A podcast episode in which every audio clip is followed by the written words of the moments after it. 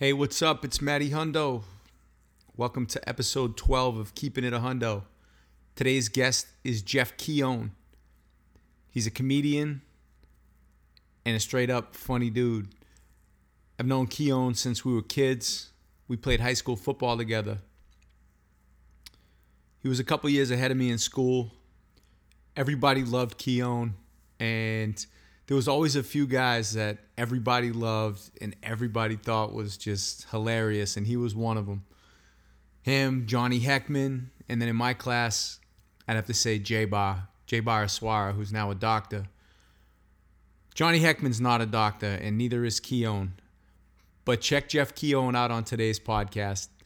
We tell some funny stories from back in the days. He talks about getting sued by his own spiteful Sicilian grandmother and the time Ronnie's spin kick changed his life. Here's a clip from a movie he did a few years back where he played Uncle Rick. It's from a movie called Heavy Times. Enjoy episode 12 of Keeping It a Hundo with Jeff Koen. You know what you remind me of? You remind me of a garbage pail kid, like the later edition that never came out, like a like a lone garbage pail kid that nobody ever talked about, and you're just sitting in a box somewhere alone. How about you? Do you speak? What? Would you guys go out and eat Three Musketeers, run around town, and not pick chicks up? What are you, a health freak? What are you, one of them fucking, uh, what are they called? Uh, what are they, vegans? What are you, a vegan? No, I'm just trying to drink more water. Like, You look like you ate a 250 pound vegan. That's what you look like. I have a Sicilian grandma that kicked the shit out of both of you like this. She's 90, one leg. And you, you malnourished motherfucker, where have you been? How about my grandma that kicks your ass and then makes you fuck this guy right here in front of everybody? Huh? What are you gonna do then? He's drinking Evian water. This one's drinking fucking chocolate syrup right out of the box.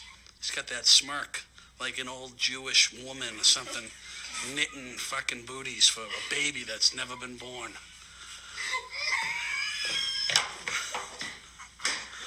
I'd like to welcome Jeff Koen to the Keeping It a Hundo podcast. We're recording at the King's Grant Inn on 128 in Beverly. Yeah, I got some Kings Grant stuff for you too. I knew you me. did. I do. Uh, so you were involved in some of those uh, charades with Chad.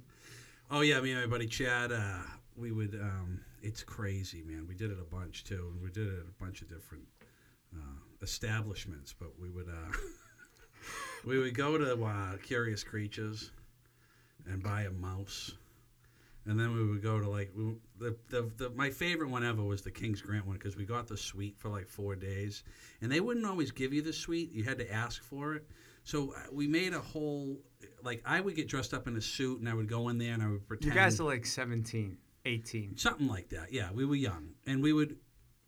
So basically, what we would do is we would go into the King's Grant and uh, get the suite, just get hammered for three or four days. Then we would pretend that we found a mouse like in the bed After you did all your damage. after we did all our thing or whatever, and we would. Just the two of you, huh?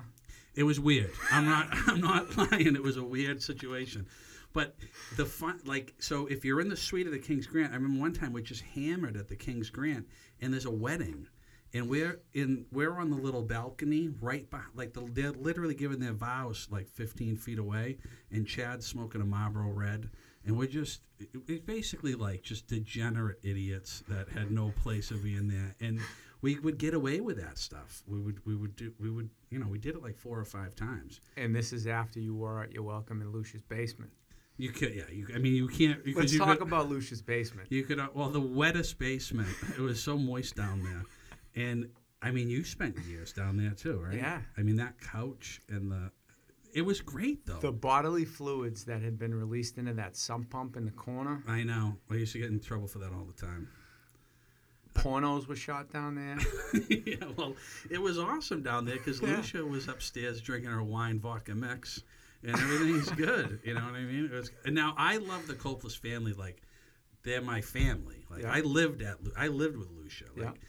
Jeff and the Cop- kids weren't even there anymore. And well, Chad was kind of there, but the, the it, I lived there when George lived there after they they had gotten divorced, and George like moved back in for a little while. and it's so funny. I was talking to Chad about this the other day. It's day like a sitcom. because we're, we're trying to come up with a story. So G- George Culpus is, you know, legendary Beverly guy who called all the football games at Hurd Stadium for forever. Yep. Uh, postman, you know, at the French Club every day, at the ICC every day. You know, he's one of the Had spray on hair for a little while. the, the best guy ever. Yeah. So he's he's staying at um, he's staying at, at Lucia's house. Lucia was like gone on vacation or something. Or maybe we even snuck him in because he had nowhere to go. So we're just being idiots and we're just drinking and watching Spies Like Us and whatever we're doing for like a week straight. So I come downstairs and uh, George has got my wallet, right? And he's and he's got my wallet open and he's like, and I catch him. He's like, "This isn't my wallet. Whose wallet is this?" It's just me and you, George. Whose wallet do you think it is? It's my, my wallet. But he's, you know, not that he's going to steal from me, but you know, he's going to steal twenty bucks because he's going to get a, you know, he wants to get, a, you know, one of the blue bottle Smirnoffs, the hundred proof vodka. But uh, I have one more Coppola story before. Okay, go ahead. Do your Okay. Coppolas. It's Chad, so I wanted to give you a Chad story. Okay. So a friend of mine, actually a kid who you lived across the street from for Right, a while, uh, yeah. Jimbo Kelly. One of the best. Yeah. Yeah, he's a Beverly legend. We were excited for Blair Witch Project. Yeah. So we went to see Blair Witch Project in the theater the day it came out. And the plan was go see Blair Witch and then go sleep in the woods after so we could be real scared. yeah. Yeah. Yeah. And that's the closest thing I ever came to camping. Right. So before we, we hit the movie, then from the movie we hit the liquor store, and from the liquor store we hit uh, Stop and Shop, hit the grocery store. Right. We run into Chad at the grocery store. Chad's picking up like a pint of Ben and Jerry's, Yeah. and we're picking up snacks because we're going to be sleeping in the woods that night. We're, we're going out to the woods with a cooler, some uh, some deli meat, Right. and maybe like I don't know a bag of chips a popcorn or something. Yeah. No and a camping. couple bottles. No camping. no camping gear, no towels, no blankets, nothing, and a tape recorder, Right. a handheld cassette recorder. It's a smart idea. The whole thing is a smart idea. It's it's uh yeah fully hatched plan. Yeah. And uh, Chad says, "What are you guys up to?" And we said, "Oh, we're shopping for some snacks. We're going to sleep sleep out in the woods at Greenwood." He says, "Oh, sounds like fun. I'll come with you guys." what do you mean you'll come with us? You got to go home first to pick up some stuff. No, I'm good. Let's go. Leaves his car in the parking lot. Comes out to the woods. We sleep in the woods all night, telling stories. You know, Yeah, yeah, yeah. drink a bottle of something, thirty pack of beer. Yeah. Yeah. We all pass out in the woods, and we wake up at like 5 a.m. It's pouring rain, and we ran out of there and left everything in the woods. Oh yeah. Now Chad told me that story, and he's like, "Oh my God, you missed it. It was unbelievable." like, I don't know, man. It's, it's sleeping next to a wet log. Uh, you know what I mean? It's crazy. Nothing I'd ever do again, but But it's an experience. It was and an that movie too freaked everybody out. Yeah. Everybody was, you know, it's- that was a big deal back then. yeah, it was. Now I think, and I don't think he'll mind me saying this. I'm pretty sure Chad was doing mushrooms that night.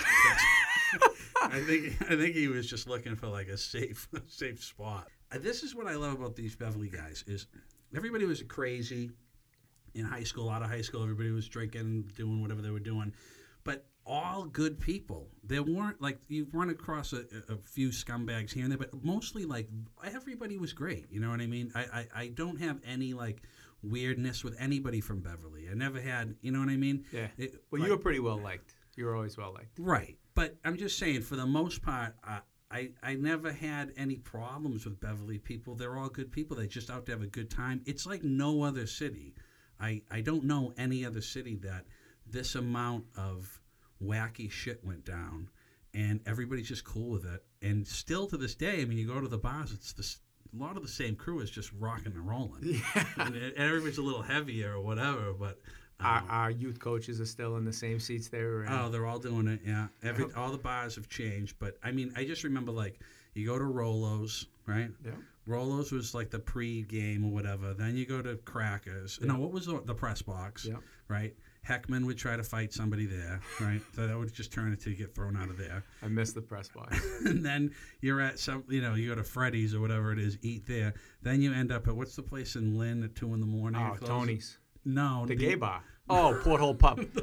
Oh, I know. Well, the gay, the gay bar stays open late. Oh, is oh, that so did the Porthole. Everywhere Yeah, in yeah, Lynn yeah. did, yeah. Oh, all right, yeah. So then you go to the porthole. Tony's Gay Bar was like a mix of people that wanted to stay out late Yeah, yeah, and yeah. people that were That were part of the gay lifestyle. And Yeah, yeah, it was yeah. like a mix. I never went. I never heard of that place. Yeah. It's, it's right down the street from the porthole. Oh, all right, yeah. well, I got a story about that place. One of my friends was uh, at the bar one night, making out with this girl the whole time, and me and my At you know gay it's bar. late, yeah, at the gay Yeah. bar, and it's late, and all of us every time we've ever been there, it's been you know we're we're done. We're, Yeah, yeah, it's know, over. Had yeah. too many, Yeah, yeah. and uh, we look over, and he keeps making out with this girl. We're like, that's not a girl, and we went over and told him, Come on. and we said, you know, that's not a girl. You you're kissing. He said, yeah, I know. Leave me alone. Yeah, kid, I played sports with. Let's leave it at sports. I don't even want to say that. yeah. Wow, that's a strange one. That's Yeah. that's like Same guy who said, "Hey guys, have you ever heard of tranny porn? This shit's cool." And he was dead serious. well, that's yeah, that's a world. That's that's a whole nother world, man. That's a that's a uh, That's Beverly for yeah. you. That's is he? Well, was he a Beverly guy? Or was Yeah. Just, I didn't Still know. lives I in take Beverly, back actually. everything I said. I graduated in '94. I was one credit short of graduating, so it was a math class. One one credit. Now this is now somebody. I'm not going to say his name. The teacher. The only reason why I failed that class, and I wasn't a great student, but the only reason why I failed it is I was sitting next to Kenny Irwin. You know Kenny Irwin? KJ. KJ, greatest guy. He was like a death metal singer for a while. Yep. He's great. He's the, he's a great guy. He was on my soccer team when I was five years old. Oh, is that right? Yeah. Yeah, it goes Hannah way Hawks. back. It goes way back. Yeah. So this, I'm not making it up. I'm not exaggerating. This math teacher would have a big shit stain in his pants every day. At the, as it was seventh period, it was the last thing of the day. So he would have a shit stain in his pants. I would ask him questions all through class because he would because we sat right next to Kenny and he would bend over and he would put the his ass like an inch away from Kenny's face, so it would be the shit stain. I thought it was the most hysterical thing in the world. Kenny wasn't really into it too much. I can see, yeah. I so see I that. never could concentrate in that class, and and but I thought it was the funniest thing. I had so it was it was like my favorite class of the day because I could just screw with Kenny. Now come to find out, I got a 56 on the last test or something, and I failed, and then I had to take gym for summer school to get my uh, diploma, um, which is a whole nother thing. That sounds like a good time. the senior gym summer school Yeah. is basically you got to be a moron. We just smoked weed all day long. Like we were there for like six hours a day. And we just smoked weed. It's like that movie Summer School in yeah. the '80s. Yeah, exactly. So when I was when I was whatever I was a sophomore or whatever, and my dad's like, and this is true. He's like, I- every- I'll hear when I hear your name over the loudspeaker of the game. I'm gonna he'll give me ten bucks. That was like the deal. You know, whatever. So I told George that To keep saying it. to keep saying it. Jeff Koen. and and George is like, um, you know, he he want he's like, I'll, I'll, if I say it a bunch, we'll split the money. Like that's him. He's always looking for a He's way. always looking for Keno money. You know what I mean? Scratch ticket money. Yep. So so I just do this joke about like, but I but I I the way I do the joke is I I say that I was a heavy kid because I'm part of my act now is I'm a big guy. You know what I mean? So I say like. Um, Jeff was a run-stopping defensive tackle in high right, school. Right. So I say something like, so I don't play, and I say uh, George announces, like I say that he drinks at the game. Right. I'm just setting it up. You know? Yeah. And he says, um, um, quarterback Ben Badger approaches center. The ball is snapped. He hands to Vesley. Vesley up the middle for a gain of eight yards. Speaking of gains, looks like Jeff Koen put on some weight since last season. You know what I mean? Like that stupid shit. So I got a bunch Any way to get your name in there. Yeah, yeah, yeah. But uh, it's so so crazy. You've put so much emphasis on like football in high school, and then I come to find out like it, all it did was like hurt my shoulder really bad for the rest of my life. Well, I, let's take the positive side of it because we thought it was life. We thought it was life and Yeah, yeah, death. yeah. But the discipline, I think, that it instilled in us, I think, I think it's really important to be honest. I, I do too. I do too. But I was um I was overdoing it. Like I would like squat. Like I was lifting like since freshman year like a crazy person. Yeah. Like no.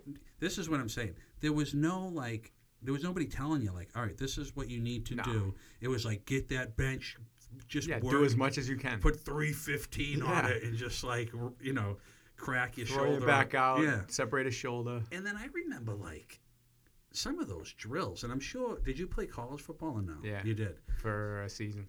So that must have been insane because the hitting must be just ten times. First of all, the hitting. Second of all, they'd tell you put on 35 pounds in the off season, and I Right. think you'll get more time next year. yeah, yeah. Well, I was 170 pounds when I went into college. Yeah. How do you think I'm putting on 35 yeah, pounds? that's yeah, They're just telling you to stick a needle in your ass. Yeah, yeah. Like, that's what they did. yeah. Well, you went to the big school too, so you like you know that was that was. Yeah, I didn't play down there though. No, I oh, went no. to before Miami Oh, oh okay. at a yeah. D three school in New York. Oh, is that right? I didn't know yeah, that. Um, yeah, yeah. But um, yeah, I just remember like, I remember like knowing getting concussions. Like I know, like I know seeing white. Like you know what I mean? Like, Oh yeah. and then uh, you remember the at me drill? Yep. So it would be like four big guys, and then it was like you'd have one run after, and would just crash into you. Yep. And I think I remember Bullia doing it, and. I thought they were going to kill him, and then they just kept doing it Because doing it. everybody wanted to hit him. Yeah, they still do. And uh, but uh, yeah, I mean, nothing against the. I, the sports is great, the football is great, but I just like I ended up hurting myself more Yeah. than anything. You know what I mean? Definitely. You Can you what I mean? imagine if we had social media back then? Oh. I know. I think about that. I mean, Yeah. I, I, Be over. I yeah, it you would everybody would be suspended. I mean, I made. I skipped school one day with a friend of ours. Um, she she won't mind. Jane, uh, our buddy Jane. Yep. We went to uh, our other buddy's house and we got hammered. Jane throws up all over the place. I collect all the throw up. I bake it in a pie. And they brought it to school the next day. And I was trying to hand it out at lunch. and all the- you know what I mean? Did it have a nice crust on it? I had a crust and everything. It looked like a beautiful. I was. I forget what I was calling, it, like a fruit pie or something like that. So it runs in the family because I heard your mother's got some skills in the yeah. kitchen too. Yeah, my mother's the worst cook. ever, Yeah, yeah. She she proved that on television. But uh, yeah, like that kind of you can't do that shit. Now you go to jail. So and you know what else was good? And then you weren't really in that scene really, but like the drug world back yeah, then, Yeah, it wasn't me. It wasn't you at all. It was that was it was was weed. You know what I mean? Like once in a while you get like a, like a pill or something like that. But yeah, there but was ecstasy wasn't there when there we were there. nothing was there. Thank None of stuff. God. And the and the prescription drugs, none Yeah. of that stuff was big. we Nobody were- even we didn't even know. Yeah. um, weed was like the whole thing. But thank God because who knows? You know what I mean? And we've had some friends that have gone Eventually down there, gone there, and, yeah. and, and it sucks and it's hard. But I just thank my lucky stars. There was no phones and there was no like drugs or anything. i not that I would have. You know, gone down that horrible road, but it would have been another option, and we were kind of crazy. You know what I mean? So do you really have a one-legged Sicilian grandmother? no, no, no. I had my now. This is a whole story. My grandmother Nana, who I lived with on Corning Street, Yeah. who later sued me and all that stuff. So she was just like like through and through Sicilian.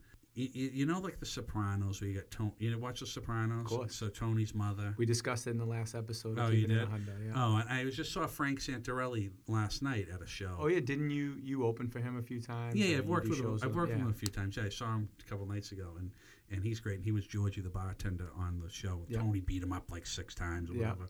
But um, that mother of Tony's, like I think it's like the first episode or something where she's like, she's, I forget if she's going to the hospital or something like that, and she Livia, just she- Livia Soprano. Yeah. she just tried to like put a hit out on him or whatever it is. That was not that my grandmother was like that, but that's that Sicilian thing. They get like a vendetta. Yeah. And it's it. and They- it's they- like yeah, they cross you off their list. Yeah. It's like the Milwaukee's or whatever it is, Yeah. and it's like you're done. a Malika. it's all like it. it it's like X, Yeah. and then you're dead. You know what I mean? So she had that kind of like um, crazy, like spiteful attitude towards people. That that world too is gone. You know what I mean? There's no more. Didn't she sue you? She did. She sued me for. She tried to sue everybody. Like she, she was like sue happy. So she. she I don't want the Malika. So if Nana listens to podcasts, Oh, she passed away like two years ago now. Oh, okay. Yeah, yeah, yeah. rest in peace, Nana. But uh, yeah, so she she, you know, she she made some bad decisions later in her life, and I think what she was trying to do was she was trying to, you know, protect what she thought was her family and all this and that, Sure. and and it just it's unfortunate that's how it ended, but that's how it ended. What are you gonna is do? Tony her son? Tony's her son, yeah, and I have a good relationship with Tony. I, I mean, talk about a Beverly character. I, mean, I used to work out with him at the Y. I used to play basketball with him. Oh yeah, yeah, yeah. He was, he looked like a WWF wrestler. Yeah, yeah, but he was like five five, but he's as wide as a truck. Muscle guy. Yeah, yeah, wide as a truck. And, he, and their whole like their whole crew of people, like Ralphie from, um, you know, TT Sure. and all those guys. Sure. I mean, I know you both know all those guys. said, yeah. Ralph, Ralphie's the best. I Ralph, love that guy. uh, I mean, all those guys. I mean, TT came to my niece's um, w- when you get the first communion. Yep. He brought a keg to a first communion little girl's party, and then he sat by the keg and just got destroyed. Then we had to like bring drop him off at home. I mean, this is like That's normal. Little background on you. You had uh, your mom and your sister were both on reality shows recently. right. So my mother was on Worst Cooks of America that aired like season eight, so it's like two years ago now. What channel's that on? It's on the Food Network. Okay. So my sister somehow gets. She, I don't know how it happens, but all these reality shows want her for whatever reason. She's good on camera. She's beautiful. She's personality, all that stuff. She's young, right? Like she's young. She's like 24 right now, 23, 24. She was going to be on The Worst Cooks of America. And then what happened was is she was getting married or something. So she's been married and divorced, which was a so she was supposed to go on that show. She couldn't. Then they started talking to my mother, and then my mother was a lunch lady at the time, and they liked the story. And then she got on the show, and she went like almost all the way to the end, and she got like fans from all over the world and all this stuff. Oh, and we won America's Funniest Home Videos. I did hear something about Yeah, that. we won You got that. ten grand. Yeah, we won that a few years um, before that. So we were in like like they saw us on TV, and that was something like they could like these guys are all right on TV or whatever. So um, then Hannah got into like the casting of all these um, reality shows, and she you know she got on a Fox reality show, which is a big deal called American Grit with John Cena. It was season two. Um, she made it all the way to the end, but I, some people like oh it's it's not that big of a deal. It's like it's not that big of a deal. All right, it's it, but it is a big deal because she wanted to be on a reality show. and She got on. Go try to get on a reality show. Right. It doesn't happen. Right. You know, three million people apply to be on the show. They picked nine. Yeah. You know what I mean? And it was a, it was it was basically an eye opening experience for her because she never, um, you know, she's like a girly girl. You know what I mean? She never really went through anything hard in her life, and this was like swimming with alligators and you know drinking like a big snake cocktail and you know hanging upside down for uh, like three hours getting dunked in the water and so she went she went through a lot of stuff and she came out like a stronger more confident person which is what the show was all about Yeah. so actually She actually got something out of she it. actually got something out of it um, and then she, and then she just filmed another show but we're not allowed to say what it is yet Oh, cool. so You listen to any other podcasts? I do love Rogan. Yeah. Uh, Rogan's great. He's Um, one of the top. Yeah, he's like the Three the- or something. The man, yeah. Um, I I listen to DiPaolo. Yep. Nick. know, Nick DiPaolo. He's from Danvers. yeah, he's from Danvers. Yeah, Yeah. he's going to be up here in a couple of weeks, um, doing shows at the Red Hook, I think, in Portsmouth. So And- where do you usually perform? So I do everything. Like I go everywhere. A lot of it, the great thing about being in New England is like I'm in Newburyport. I can go two hours in any direction, Mhm. and there are shows. And the whole thing about doing comedy is you have to, you know, I could go to the open mics and be dirty and, you know, and and, and have a, the best time and all that stuff. But if you want to get paid, you have to. You got to be funny, and it's got to be clean. Like nobody's gonna pay me. Timberland isn't gonna pay me to do a corporate thing.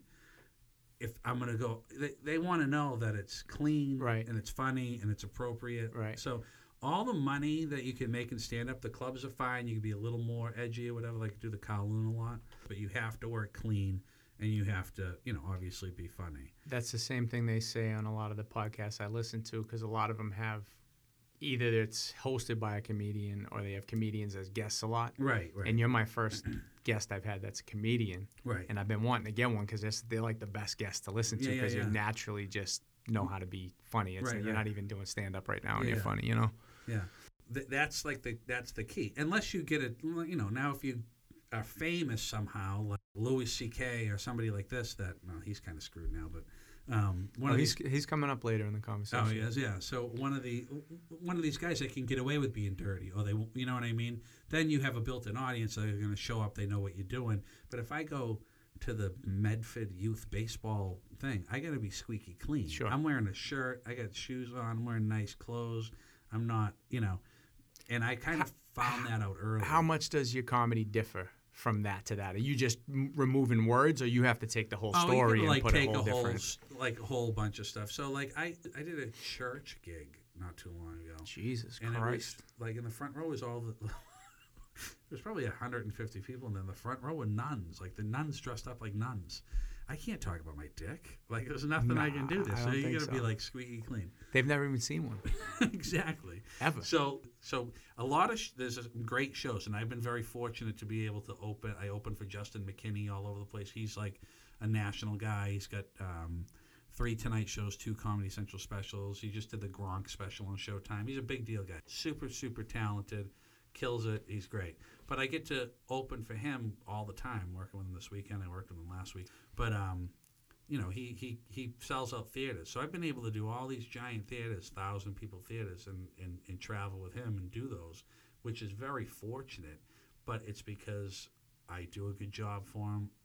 It's funny, it's clean, um, and he trusts me. You know what I mean? So you, so but there for every like great gig, there are. I've been doing it for like nine, ten years now. There are thousands of horror show nightmare gigs that I've done because you got to like make yourself bulletproof to the you never know what's going to happen. So you have to put yourself in these situations that I've gone to like bachelor parties and done comedy at like cookouts where lucky I, I got out of there with my teeth. Like I, I've done like uh, like biker bars and Lynn and they don't care. They don't think you're funny. That you know what I mean? Heckle like so you got to put yourself through every possible horrible scenario. I've heard stories about clubs that they say, "Oh, enough people didn't show up, you don't get paid." Like, and the deal up front was we're getting paid no matter what. Is Yeah. stuff like that happen Uh, where you uh, don't yeah. get what you think you get? Oh, uh, and, yeah, absolutely. Yeah, I mean that's why you get in with the good bookers. So there's good bookers, and there's, um, y- you know what it is? It's it's that kind of stuff happens when it's the one like you're like, you know, somebody decides to start comedy, and anybody can be a comedian. I mean, you go to do an open mic, you're a comedian. I, know, I guess you're a comedian. So they they get into the business, and then they don't realize like they're like, oh, I can do a show. I'll put on a show at the Lucky Dog or wherever the hell it is, and instead of uh, you know, a budget for a show is fourteen hundred dollars or something like that. They're like, oh, I'll do it for five hundred. So they're thinking, oh, they can put like three, four hundred bucks in their pocket, have their friends come up. So it does two things. It makes the market like, you know, now people the price in that. Well, we had a show for five hundred bucks. Why would we ever pay fourteen hundred? Right. It's a different show. And then people come into the show, they're never going to come see another comedy show again because they paid their money to get in there, and then they're going to see horrible comics. Yeah. Not that they're horrible, but it's just not. they feel know, like they wasted their money. right. They wasted their money, and they're not going to see, you know, a great show. How did you get into comedy? Okay, so Henneberry, Pat Henneberry's wedding, I sat. I was at this wedding. Oh, you were? Yep. Yeah, it was 350 degrees, if you remember. It was. Were you in the wedding? no, No. Uh, I don't remember the heat because I had come up from Miami. Oh so yeah, yeah, it was brutal. yeah, I it was brutal. I wasn't worried about it. It felt great. So I sat at um, at the table. I was right next to this comedian. His name is Todd Kane. He's passed away since. Wow. Unexpectedly, terrible, you know, kids and all that stuff. But he was he was Lenny Clarke. He would open up for Lenny Clarke a lot, and he worked at Giggles, which is Giggles is like the best comedy club I think to get into. Impossible to get into because you just have legends On Route One in Saugus, right? Yeah, performing there. You know, you would look at the show and I'd say like, oh, who am I going to bump off of this show? Uh, you know, somebody Nick DiPaolo, like not. You know what I mean? It's Yeah, not, yeah. It's, it's impossible. I've, I, I've go- I've done it a few times, but you're never gonna. I'm never not for a while. Would never be like a regular there. Um, so. I was just talking to him. We were talking about the Stern show. He loved the Stern show. I loved. I was a big The Stern show characters and guy. all yeah, that. all that. And then um, you know, it, it just came up. He's like, if you ever want to do a spot, um, he had a room at Kitty's in um, North Reading. I mean, what did he know of you? Uh, He just knew you were like their No, funny he ju- friend, or yeah, what? no, I was just funny with him, and we were having a good time, and we kind of just hung out and drank a little bit. Okay, so he saw your personality yeah, a yeah, little yeah, bit. yeah, yeah, and I was Got it. kind of making fun of Essler a little bit, and uh, but uh, Not that hard to do. Love I mean, him, love talk him. about a car. That guy is is unbelievable. Yeah. Right? But um, no, I so so he's like, he's like, hey, if you ever want to do a spot or whatever, you know, give me a call, and and and then I called him like two weeks later. I wrote some stuff and I called him, and he's like, I can't believe. I, he's like, I never thought you would ever call. Like he's like, he was in shock because he's like. How much of a weirdo are you? You're gonna call, you know yeah, what I mean? I, was drunk. I just threw it out there. Yeah, Well, I yeah, didn't mean exactly. That's what it was. Yeah. So I did a show for him, and it went okay. But I had all the Beverly Goon Squad was there, um, Copless, and um, you know the, all of them, uh, Murphy, and all those guys were there. There was probably forty people there, so I kind of couldn't lose. You know what I mean? Because everybody's kind of yeah, they're gonna laugh and they have fun, and I passed out like by like eight, 80 pot cookies before the show. oh, that's so easy was- money then. yeah, everybody's out of it. But uh, so that went great, and uh, then I just kept doing it, and Not throw up cookies. not throw. Up no, not, it wasn't a mixture of Jane's throw. Up. No, Okay. Jane was at the show though. But um, Speaking of cookies, I know. Well, hey, you she know, had a nickname taken, back in high school. taken. All right. She's taken now. But um, so I just and then and then I just kept working at it, and it really was like you go out every night, you get on stage as much as possible. You drive three hours for five minutes. You know what I mean? Wherever you can get stage time, you just do it. Just say that you got to put yourself in these horrible situations and figure a way out of it. You know what I mean? Like you got to get on stage, and I've driven home like not in tears, but like literally like, what am I doing?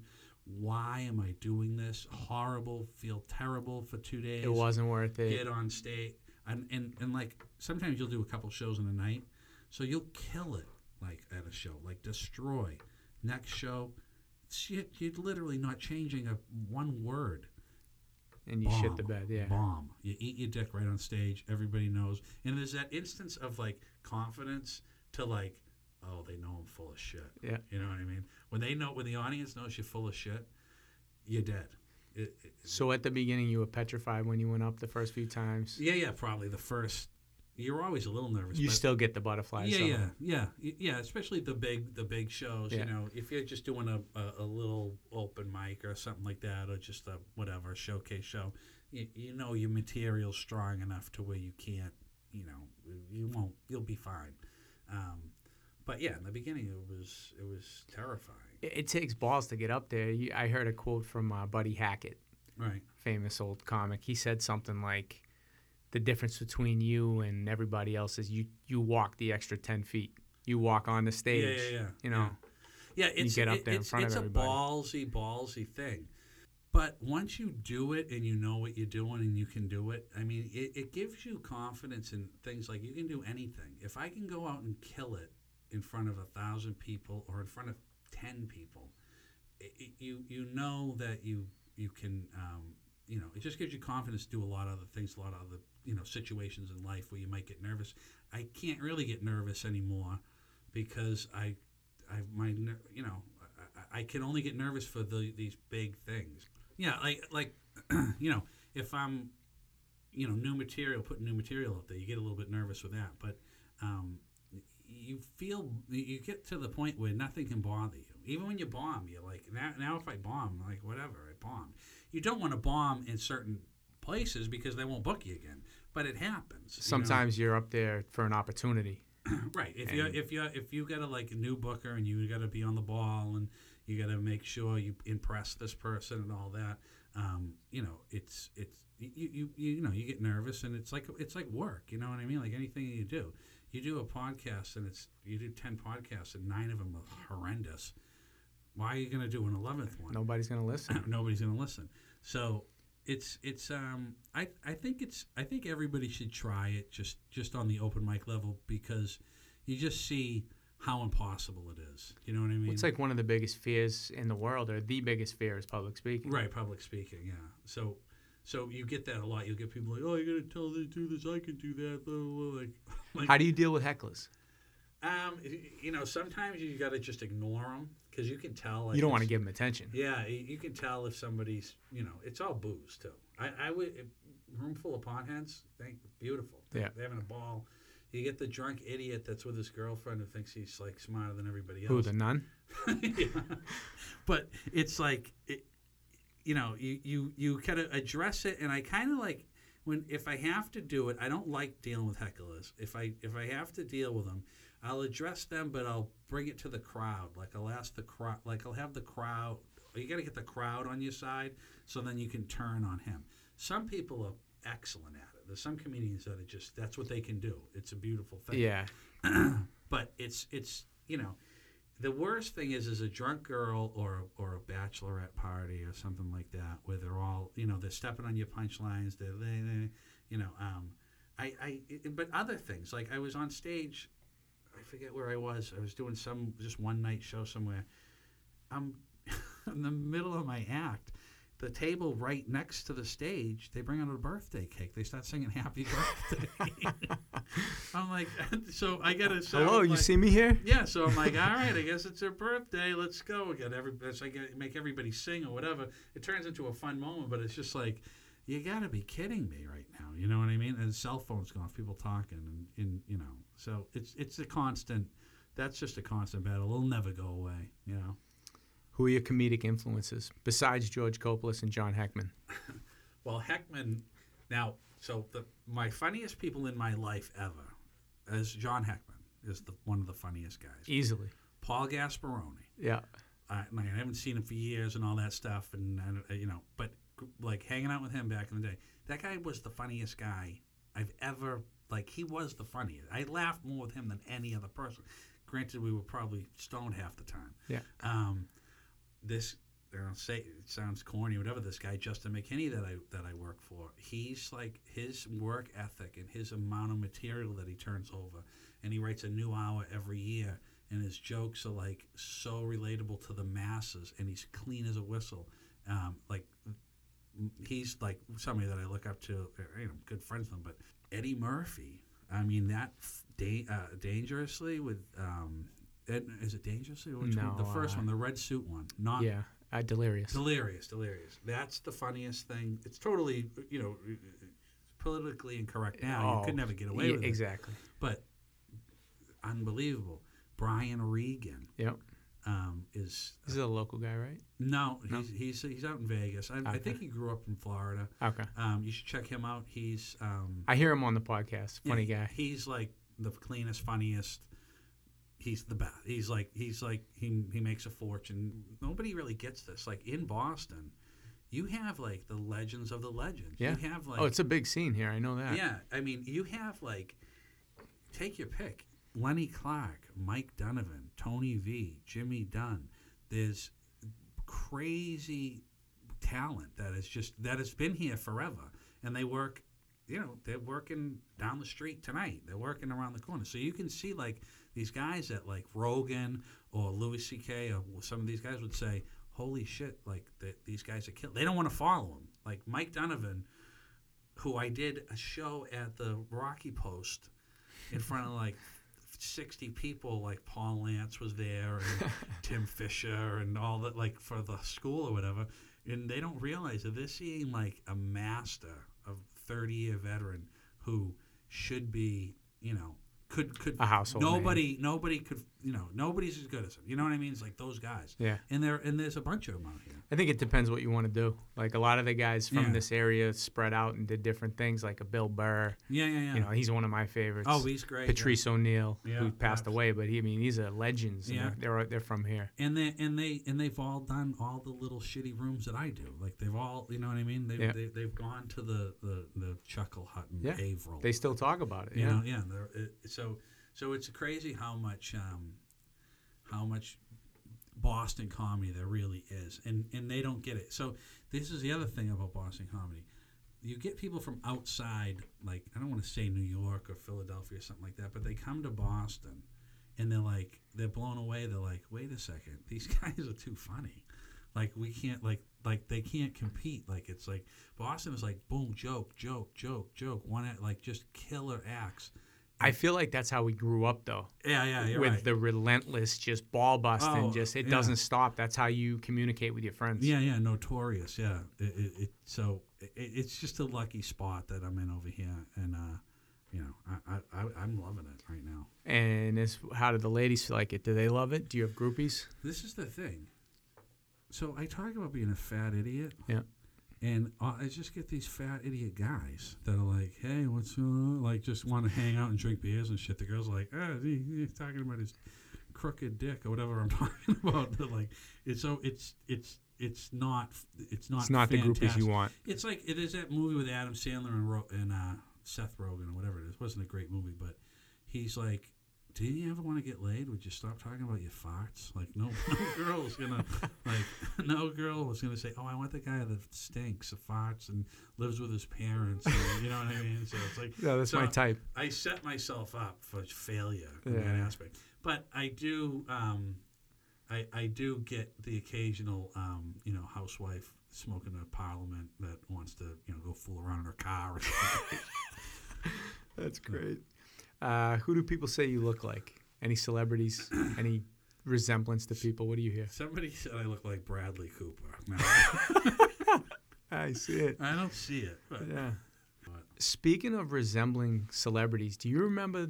I, I jotted this down to remember to mention this story to you because I think it's interesting. Do you remember a few years back, a kid we played football with in high school got in some trouble, and it was in the paper, and they mentioned, I guess he might have assaulted a female, and they said they were looking. The suspect looks like a young John Belushi.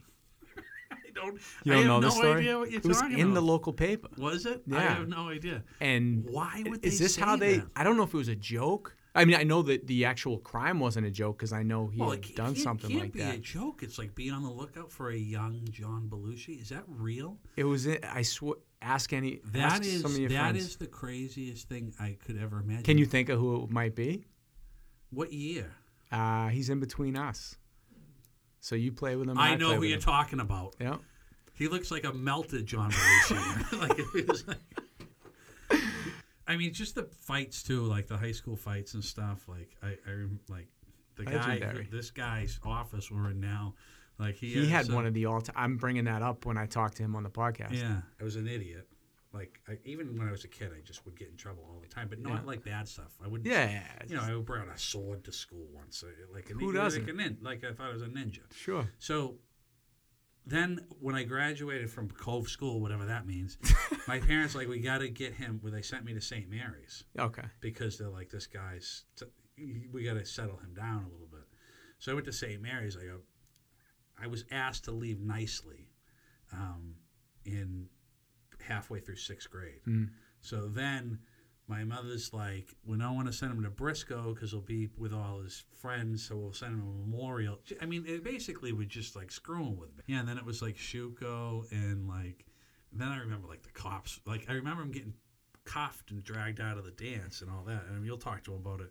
But then I remember him like being at uh, Memorial and like like he had a chain or something crazy. and he was going down to whatever, and it was supposed to be like a whole thing. And then Brucey was like, you know, Brucey was the toughest kid of all. His time. name's coming up later too. Yeah, he's. He, I was in Homer with Brucey in high school. Oh, Um, hit, him and LeBrecq would arm wrestle. Crazy. Brucey was just p- toy with him. Oh no, it wasn't. It wasn't LeBrecq. It was Pirelli. Pirelli. Oh, Jesus. Babe Babe. guts. So about f- what five, six years ago, you did your first movie. Right. So that was probably uh, 2011 or something like Yeah. that. Heavy times. So I get sent a copy by my old friend Matt. Oh, Matt Sullivan. Yeah, yeah sent yeah. me a copy. He said, "Check it out. You'll enjoy it." You know Jeff. So I hadn't seen you in years until I saw this. Yeah, yeah, From what I saw, from the outtakes, from what Matt told me, yeah, yeah. a lot of improv. Yeah, Um, and it's your first your first movie. You show up on set and you're in character yeah. and you're shit talking everybody. I and I swear to God, I, I I just said I'm going to be John Heckman on ten beers. That's what I went as, and I just rolled with that. And I did. We were drinking like the whole thing. It took like a year to make too, but um, I just went in guns blazing. And I'm like, I'm not gonna. I'm gonna just go for it because what else am I gonna do? You know what I mean? It, like it was. Remember the first day on set the the other characters in the thing, it was like a quiet, like everybody's a little nervous or whatever. And I just said, "Fuck it," and I just You went. didn't know these guys, I didn't know these the guys. kids, the No. uh, actors. They, uh, yeah. I mean, I almost got in a fight with one of them because I was trying to stick his head in my armpit, and I was just being total Uncle Rick, like twenty four seven with these guys, and they they did hate me. And they're thespians. The one, the one, the one kid was kind. The one, the the other fat dude was a little was kind of cool, but the other two, I was I was just beating them up the whole time. But um, I still get phone calls and emails and all kinds of stuff. I was at a show. I don't know where it was in Lawrence or something, maybe six months ago. Phone rings. I'm just about to get on stage, and I answer the it's a number I don't know. It's like Connecticut number. I answer the phone, and the guy says, "Uncle Rick." I'm like, "Yeah, that's me." Is it really you? Like, so I get these crazy. Um, there's a, there's a whole family in um, Australia that like remade the movie with them and keep sending me like clips of it. Come It's- They're all drunk and being idiots. And, Yeah, yeah. and then there's a guy from Sri Lanka. I swear to God, who won't leave me alone, and um, he want like he wants to come stay at my house. He wants to. He thinks we're friends somehow. So do you let him stay on the couch, or do you give me a bed? I don't. I don't. I just am trying to like. He wants me to write a letter. I swear to God, he wants me to write a letter to the prime minister to have him come over here and he can stay with me. And th- th- I can't even say it It's like Buddha Jaya Haila or something from Sri Lanka. But I'm like, but I'm trying to be nice, and I'm like, I don't want this crazy person showing up. Uh, What Okay. will happen is, is the movie will end up at a frat house some, somewhere. Yeah. Somebody will say, "Oh, you got to watch this movie." Then I'll have, you know, six of the forty goons Frat bros. yeah, giving me shit. Well, not, not, but they they're they're happy. They love it. They love it. Yeah. But they just I'm not really that crazy maniac guy. I am in a way. You were. I were. I was not that crazy, but but yeah, but That character's not that far off of who I knew. right. But 10, as like 15, that 20 fun party, whatever. But you know, I still watch TV and take it easy once in a while. Sure. I'm not like you know, I'm not Well, like yeah, on attack mode twenty four seven. You're on the uh, the other side of forty, so I know. So I'm, I'm slowing down. So that yeah, that was great, and those guys were all a lot of fun. And it was Vance's little brother Ben, Yep. who's like the he was he was fantastic. I forget the the guy's name who kind of was in charge. I know Matt and Ben. Yeah, Matt and Ben, and there was one other one, Beverly guy too. I forget his name, but he was like he was the brains behind the camera and knew like. And there's so much more that goes into it than you think. I mean, one scene takes three hours. Sure. It's t- ten seconds on on on the screen. So Yeah. Do you want to do more acting? Um, I will start going to Boston Casting now because, like I was telling you earlier, I'm out of the golf course, so now I can just like focus on this stuff, and we'll see what happens. You know. Oh, I did a I did a parody thing for um, uh, this Tommy tape thing. Um, you know, when Brady hurt his hand, we did a fake, we did a parody on that, and uh, you wouldn't. Think it took all day to do. It's a two minute bit, and then, you know, it, just the acting thing. You, when you're at when you're acting and there's 60 people watching you, it's ner- you get nervous at that shit. You you want to do a good job, you know. Uh, Jeff, what do you got coming up in the next few weeks? Uh, you have anything to plug? Yeah, so local, I got some stuff local, um, not Beverly local, but I got some shows coming up. I got Drake it, um, fundraiser for, um, I'm not 100% sure what it is, but if you go to my Facebook page, I post everything there. And if you, um, if you say, um, uh, you know, you're from Beverly, and you want to come to the show, I'll probably hook you up a little bit, give you a slight discount. Go to Facebook. Uh, is it under your name? Yeah, just Jeff K O E N. Um, Jeff Koen. yeah. K O E N. I do have a website, but I never update it because I'm just lazy. Yeah, I tried to get some research on you for the show, and Yeah. it was uh, updated about two years ago. Yeah, yeah, I don't. I, I can't. My sister would do it, and she has a job now. She doesn't want to deal with my bullshit. But yeah, I post everything there. I'm doing the Blue Ocean Music Hall in Salisbury. Is a big show coming up, so I'll just post everything, and you want to come out, check it out. Um, I'll probably be back at the cabin at some point. We'll do that like once a year, and uh, yeah, and, and and check out Heavy Times. It's, it's, it it almost killed me, and uh, and I got paid a um, fifty dollars Staples gift card. That was my uh, payment for that. It only took a year. Are you serious? Something like that. Yeah. I remember they're like, "Thanks a lot for doing it," and they hand me a gift card to. I think it was Staples. I don't even know. I'm like, oh, thanks a lot. Yeah. Beverly's a different kind of place. Like everybody's so tight and like they could like, because I talk to people like, oh yeah, I'm talking to my friend Chad. You know, I've known him since kindergarten. Like I still talk to him. Like, yeah, all the time. I talk to ten of my, you know, you know, I talk to Heckman every once in a while. You just these are people I don't want to like lose because they're just you know how much fun I have. Go to Heckman's house and watch you know March Madness. It's insane. I his would love kid- to. His kids are the best too. They're like little Heckmans running around, and it's it's like a wild scene over them. and it's great. It's Just so, sit back, relax, crack a beer, sit back, watch. relax, crack a beer, and I would go over there and I would tie an acorn to a to a uh, end of a, a, a, a fishing pole, and then I would just cast the the acorn out the window. And we would try to like catch squirrels all day with the kid, and the kids going nuts, and, and Heckman screaming. It's just, you know, these are people I, I love. I love these guys. So I uh, just got a text from Paul Grossman. Uh, me and Paul are supposed to do a podcast, Oh yeah, and uh, we're gonna do an all ugly team, all the ugliest football, baseball, basketball players. okay. And Johnny really wants to get in on it. So You mean a professional? yeah, ugly? yeah. Oh, all right, well, yeah. Paul said that's Johnny's problem is. He likes to throw in like guys we played with and like people yeah, that nobody's ever Yeah, gonna yeah. know. I mean, Well- me and you were talking about people we don't know. but- now, now Johnny. So yeah, he's uh. Now I don't. I Grossman's where in Texas. no, he's in Florida now. Oh, he's in Florida now. Yeah. and he was sick for a while. Still Yeah. sick. Oh, he is. Yeah, he came back. So that's we're gonna talk about that a little bit. Yeah, yeah, yeah. Yeah. Yeah, um, that's that's so crazy. I mean, I mean that guy in high school, and he was he's another one. I mean, talk about the funniest guy in the world. He get drunk, he couldn't understand one word he said. and he's going crazy on you. And and uh, I remember sitting on a bus to a bachelor party with him, and the radio was going. He was he was jarring right in my face for like an hour, and I had no idea what he was talking. he never stopped talking. I'm like I'm like that's uh, the longest conversation I've had with him. I didn't hear one word he said. Uh, who's your favorite garbage pail kid? Oh well, I gotta say, I think it's Large Marge. Was that there a one? Large I Marge? think, yeah. I forget. I liked. Uh, I don't know. I like the fat ones. Yeah. You know, the fat ones. Garbage. Okay. Should Louis C.K. be locked up? Because what he did, what he did to get in trouble is pretty much like a would have been a Tuesday night for you back when I knew you.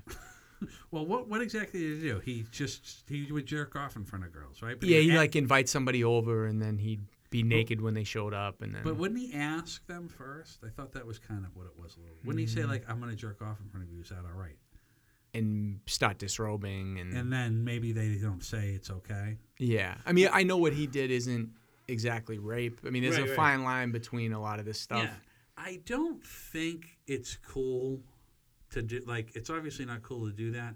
Should he be in jail? I mean, I think if he you know, I guess you'd have to look at the victims and say you know what effect has this had i mean you know I, I would have to hear the whole thing i mean if he if he if it was like if it was against somebody's will and he was holding like you know lock the door and then jerk on from him yeah the guy's a fucking weirdo i mean he's got to something's got to Uh, happen This shit's traumatic. You know, it can Yeah. be traumatic. I love the guy. I love his, his Yeah. humor. I love his show. yeah I'd like to see him back on. now he he was um i think even on his show he addressed it like back in the day like he had an episode where he started jerking off in front of a girl right? In front of another comic or something like that. I, yeah, I saw the episode. and there was like there was like a, a thing that he did. Not that it was cool but you like you know nowadays you, the, the, you can't be that guy. Nah, i mean it's over. Those days are over. those are your own and i don't even know if those were ever was that even a, i don't even get it.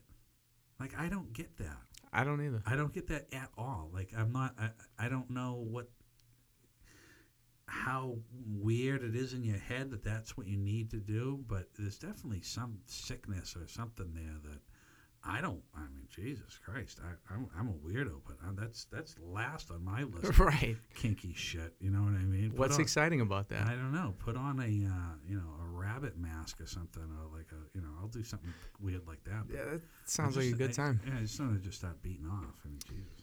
All right, we're at the keeping it in a hundo section. Okay. Uh, this is this is some uh, quick fire questions, and you gotta you gotta keep it 100. Keep it honest with me. Okay. Have you ever gotten a fight at one of your shows? Uh, argument, yes, not a fist fight. Okay. I have seen a very serious fight though. Between a comic or just fans going at it? Fans going at it. The guy kicked a kicked a girl square in the face. Yeah, that's Not good. that's not cool. Do you use mind altering substances when you perform? Never, Never. never. Alcohol. I, Nothing. ha- I have before. Like I like very very rarely will I will I drink even one beer before I go on. Advil. I want to be sharp. I'll do some Advil. I'm on a bunch of medications too. I'm on That's all enough, kinds yeah. of shit that I don't even blood pressure shit and every kind. I got to do an injection in my stomach once. I forget it's a night. Diabetic? No, I have um I have this psoriatic arthritis. Ah. If you could be an animal, what would you be? a dog. You like dogs? Yeah, I love dogs. I can't have my own because I'm too much of a neurotic weirdo. Had a basset hound. What do you uh, OCD?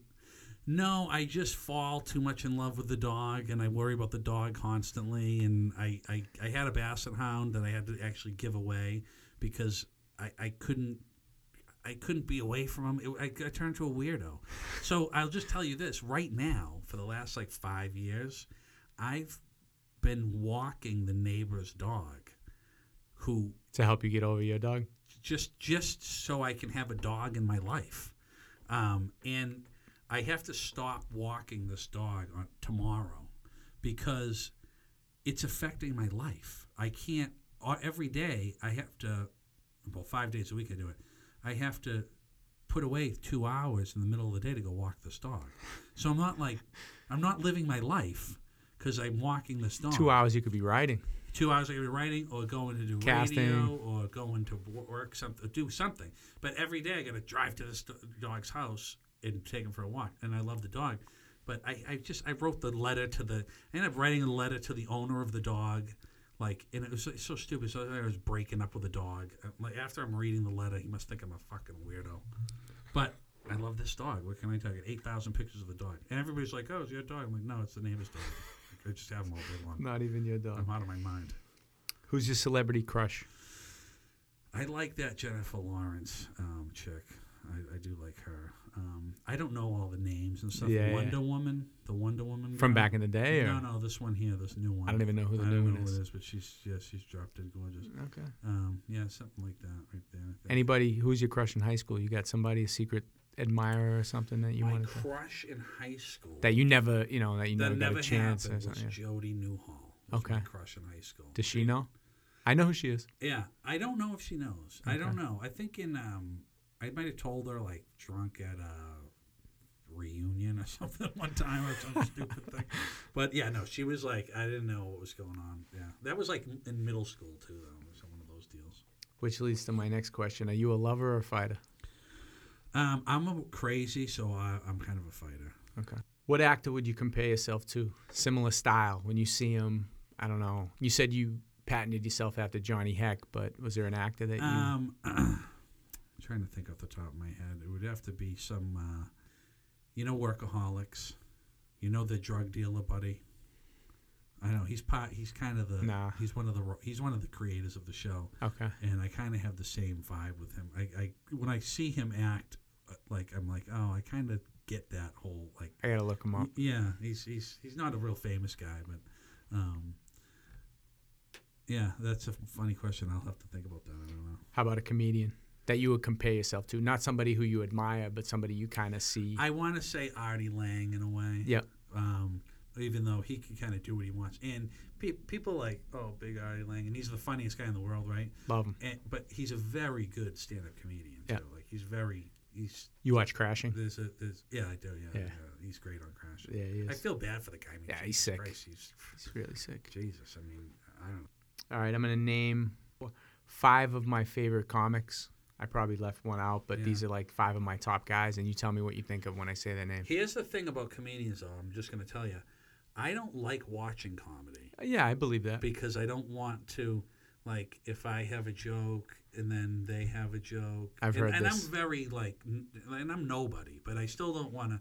If I have a joke about living on a boat, and somebody else has a joke about living, on, and then then it's in my head, and then I don't want to do it. Like, I, so I. But go ahead. No, I hear you. Yeah. So That I makes don't, I don't watch a lot. Uh, Chris Rock. I think he's hilarious. I mean, his his his that first special that he did when he you know about gun control and whatever that was. I, I haven't. I know he's got a new one out too, but I It's haven't great. watched That, but Yeah, he's- he's- I love him. Uh, Chappelle. that guy is as talented as you get. Um, and his Washington when he was in Washington, his not his first special, but when- Oh yeah, yeah, yeah. when he does the thing about sitting in the car with his buddy and the guy, uh, his buddies smoking weed or whatever. There's a bit in there that is literally fall on the ground funny. Um, you have to check that out. Washington, his Washington stand-up special. Bill Burr. Just a power, powerful, scary comedian to me. He's so scary. Like So confident. yeah, like I, I would figure like it's, and I think it was in Crashing too. Like the he almost like scared of that guy. But my buddy Tony Moschetto is good friends with him, and Tony's a comedian and a writer. He's more of a writer now, but he, uh, you know, he opened for him up at the Hampton Beach Casino not too long ago, and down to earth guy, you know. He's from Canton. yeah, Uh, favorite youth sports coach in Beverly. Could be for any reason. It doesn't mean he's the best coach. All right. So I'm not going to remember the name, but it was C Team Football. I played with Mark Heckman. Shuka was on the team. Um, Coach Remond. It might have. Was he a little Yeah, fiery guy? He was a little guy. Yeah, yeah, yeah. Not fat. No. What did he smoke? Yeah, it's him. They called him Rembo. Yeah, yeah, yeah. He was like Rambo. He was a nut. Yeah, yeah, yeah. Yeah. I remember just being a nut, and then I remember that um, that that down at it was down at Cooney, right? All the practices, and I remember like. I, I swear to God, I remember these guys like smoking butts with the kids playing. Like, I can remember. Absolutely. I can remember like This is all normal. hanging out like like the, I don't even remember. It's like Frankie Abrams or something like that. Like smoking butts with a coach after practice. One of the kids. Yeah, I'm like, like what Do you remember? I, you weren't the same year as me in, in Pop Warner and stuff, but do you remember we used to go up to the Crushes before practice and throw things off of it? Oh, yeah, yeah, yeah. I remember me and uh, Tim Murphy threw like a moped off the Crushes before practice one day, Oh, is that right? Yeah, Yeah. yeah. I, rem- I lighting remember, fires up there, all yeah, types yeah. of stuff. I remember going up there when I was like 27. Fucking Yeah. Well, that's normal, yeah, but we were like eight. yeah. No, it was. uh Yeah, that was a whole scene down there. I mean, Beverly sports growing up was. um I, I, I did baseball, a little bit of soccer, but not much. Yeah, I just did it because I couldn't play football yet when I was like five. Yeah, and then um, the baseball I didn't. I think I made. I don't think I made it out of the farm league or something like that. I remember it was just Chisholm and um, uh, uh, well, lots of fun. But I, I just remember just being like getting in the back of some guy's truck, going for a ride. To the, you know what I mean? Like totally like not safe. and- Random people's yeah, cars. random things, and random parents, and just everything back then was a little just like like nobody cared. We could go out and play all day, yeah no cell phone. Your parents didn't know where you were. yeah. And we were seven, eight, Yeah. six. I don't know. You let the dog out in the morning. He comes back for dinner. Yeah. Like you just let him out. See you later, Charlie. And then he's And we there. weren't allowed back in if it was nice out. Oh yeah, no, I know. I lived. I mean, I lived with my mother and my grandmother, and they would like my mother was working all day, so I would come home and deal with my grandmother, and she like out. You know, like it wouldn't matter if it was raining or whatever, just out. What was it when you lived on Corning Street? What was the best thing you saw going on across the street at Jim Kelly's house? I remember the cops being there. Uh, well, there was two things. The one was the big fight when they got jumped, and I didn't like know the fight was going on, but I think it was the aftermath of the fight. So they were like hanging out or something, and then somebody from Bennett Street had come over. Right? Do you know the story? Sounds you familiar. there? No, I don't think I was involved. Do you in remember this. that? Eh, vaguely. There was There a lot of fights. Well, there was a big one where like like like you know Bennett Street gang or whatever that's called comes over, and there was like a like a brawl. You remember the lore behind Bennett Street? Like, don't go down Bennett Street. Oh, yeah. Bennett Street's oh, the Bennett worst. Street. Yeah, yeah, yeah. It's just Yeah, like so much. down there. Yeah. Uh, there's no, so so that was a crazy one. But I just remember constantly looking out my window because my bedroom window literally faced across the street right to the house, and there was a good like years period where it was like every couple of nights I would just like look out the window and it would be like going to the movies. Like I was telling you it's like it's like the, there's three or four of them running around. The cops are there Jimbo's on the roof or something and, and, and, like somebody else is in my backyard sleeping in a, a, a, a hammock in the backyard 1996 to 99. yeah that was a crazy time right Yeah, it was. so you, yeah, so right after graduation, yeah. Yeah. And then and then he and then like I wasn't really, I guess growing up there we weren't really that tight because I didn't live there for a while too, but um, he would play basketball with Tony. Tony would be playing basketball all day, and um, then when I moved back in, that's when I would go hang out with him after and watch surfing videos and just you know do things that you know just stupid shit and, and make fake phony phone calls and shit like a, you know 20 23 years old making phony phone calls on a Tuesday night at midnight like Who you got in a steel cage match? Susie versus Brucey. oh I think Brucey takes him You got Brucey? yeah I don't know I think when growing like Brucey had that allure Oh, he had the. Everybody was afraid of Brucey. and because he would knock out like you know dudes that were 10 years older than him in the army at Dairy Queen like, Yeah. like he would just knock people out it'd be like oh and Brucey knocked him out again Brucey knocked him out it was crazy and I remember benching in like freshman year like maybe you get up like 135 what, what, are, what are the two plates is that 135. so Brucey's over there booming out 225 like it- And we're like 14. yeah, we don't have our license yet. Yeah. like, so yeah, he had that like, I don't know what that. I got I got suspended from middle school with Brucey, What are you guys doing? throwing stink bombs in the hallway, Ah, okay. and uh, That's a good time. yeah, I gave him the stink bomb.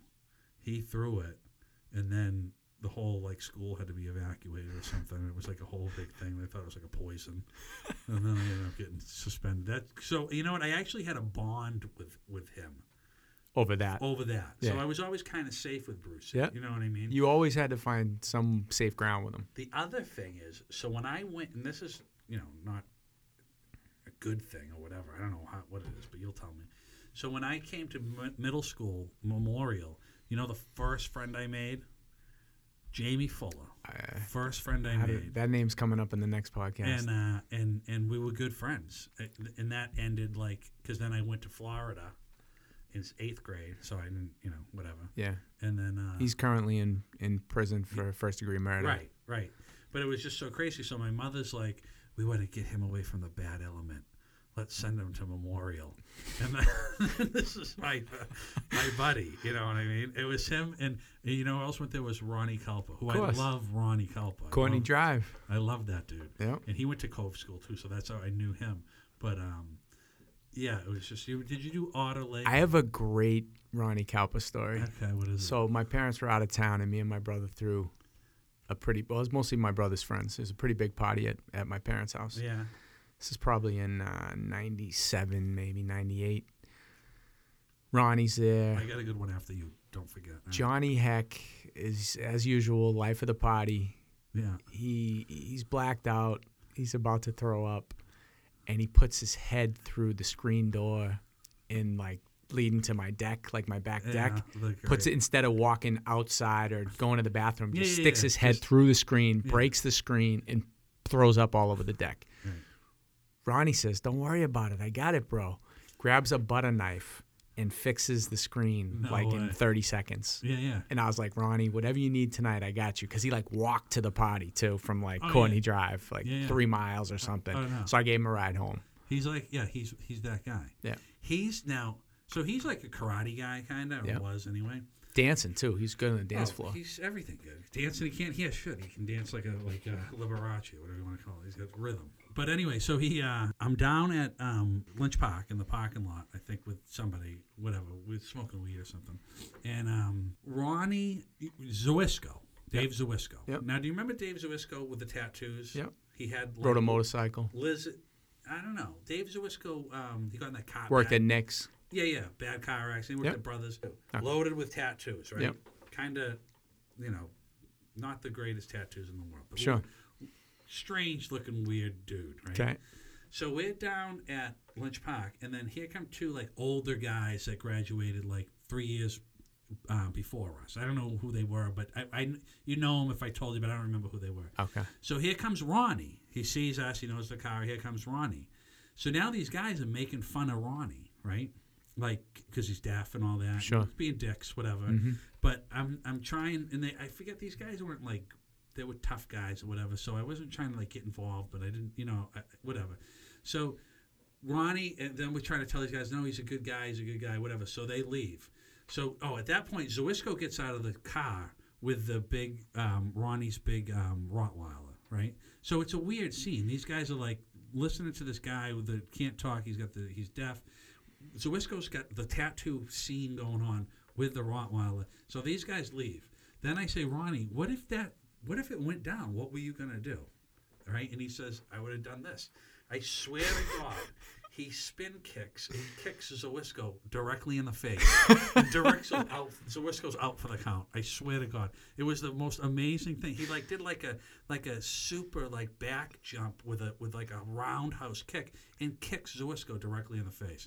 And Zawisco's out on the ground. It was it was Amazing one the- accuracy. one of the most amazing moments of my life just because I got to witness that. Like, he wasn't trying to kick Zawisco, but he actually kicked, kicked Zawisco directly in the face. It was fantastic. Some amazing athletes in Beverly. yeah, Ronnie never did um, any uh, any sports, but He didn't have to. yeah. he Well, he got stabbed too in high school, if you remember. Yeah. that. Your favorite monument on Route One?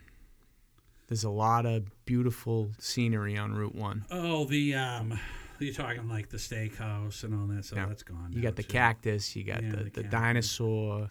I mean, the of the- dinosaur is my favorite. I Do you guess. see it's still there in Is front it? of the new? They built condos Oh. and knocked down the mini golf and the ice Oh. cream place, and they left the dinosaur in I front of the condo that. because that's Yeah. what I want in front of my my brand new condo. Yeah, yeah. Orange So- dinosaur. Yeah, no, that's crazy, huh? I Yeah. mean, it must have been like a, definitely like, the builders didn't want that there. It must have been like an outcry from the city or something saying this is staying.